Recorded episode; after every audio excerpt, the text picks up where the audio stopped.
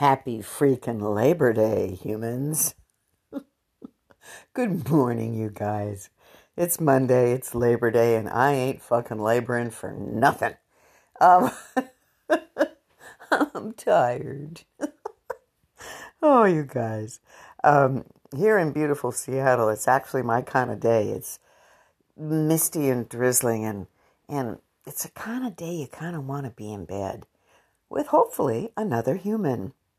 However, I do have to report that I have not been in bed or out of bed or naked or clothed or any of that with anyone for two whole weeks, you guys. it's a goddamn miracle.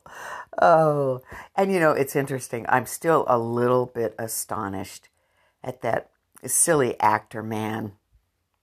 He never did apologize for disappearing for the second time.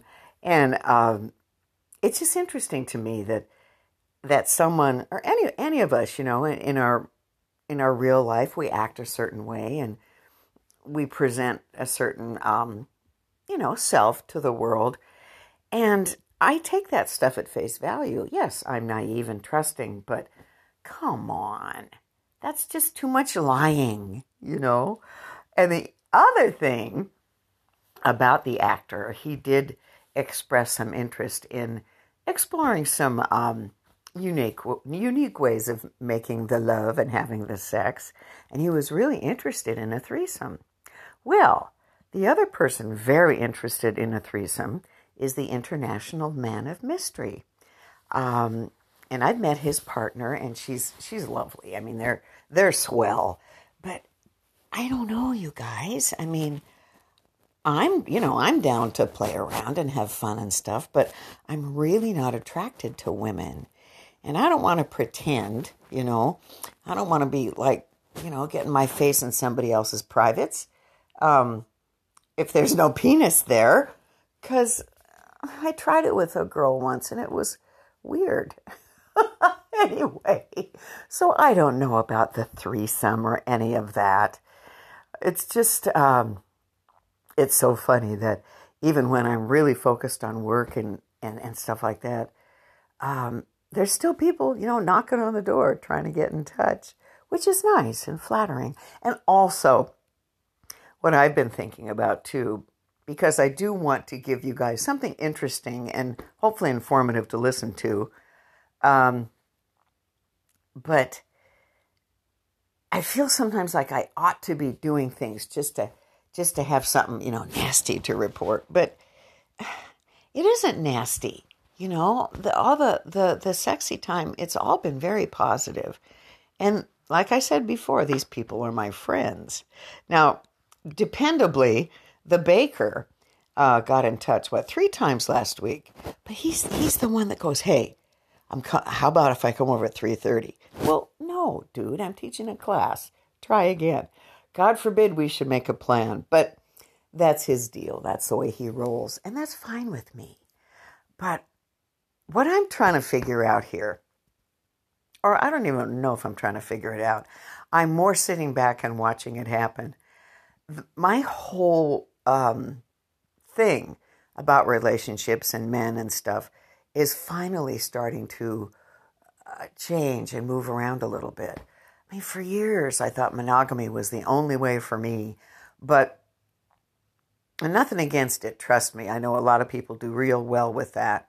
But for me, my tendency, because of my neuroses and, and you know, trauma, is to get like really attached and want to help them and do any, everything for them and, you know, give them sandwiches and shine their shoes and suck their dick and do all the things, which I love to do. But then after a while, you're like, wait, wait, who's going to do those things for me? And what I've noticed in my life is that's how you create a narcissist, especially if you're treating your kids that way.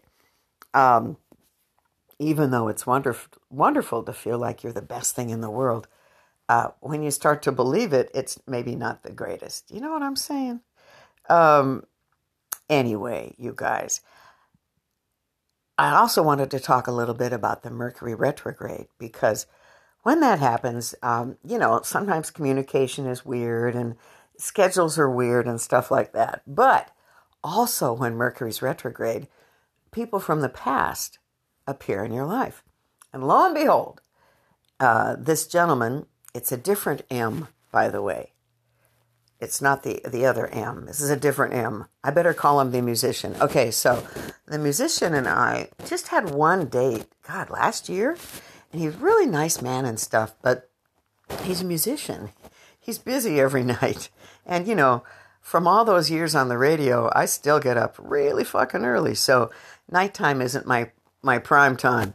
So we figured, hey, you know, we're friends, whatever, but let's not worry about it. Well, he ended up in a relationship with a gal and it didn't work out.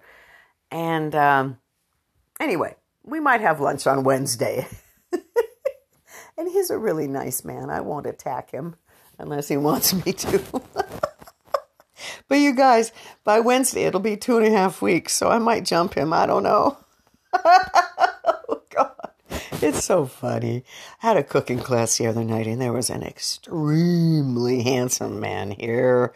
Oh, God, he was cute. And his lovely wife was here, of course, you know, whatever. But Jesus, it's hard to not just bite people, you know? but I didn't. You'd be so proud. So the report is uh, I missed I missed out. I uh, just said no to a threesome and uh, business is going really, really well. And soon, those of you that are consumers of cannabis, soon you'll be able to buy my products in your favorite dispensary.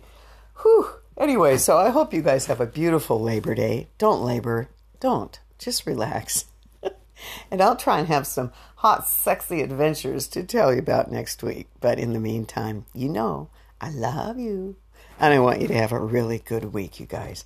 Get out there and rock. It's almost fall. Okay, I'm kissing you. Mwah. Okay, talk to you soon. Bye.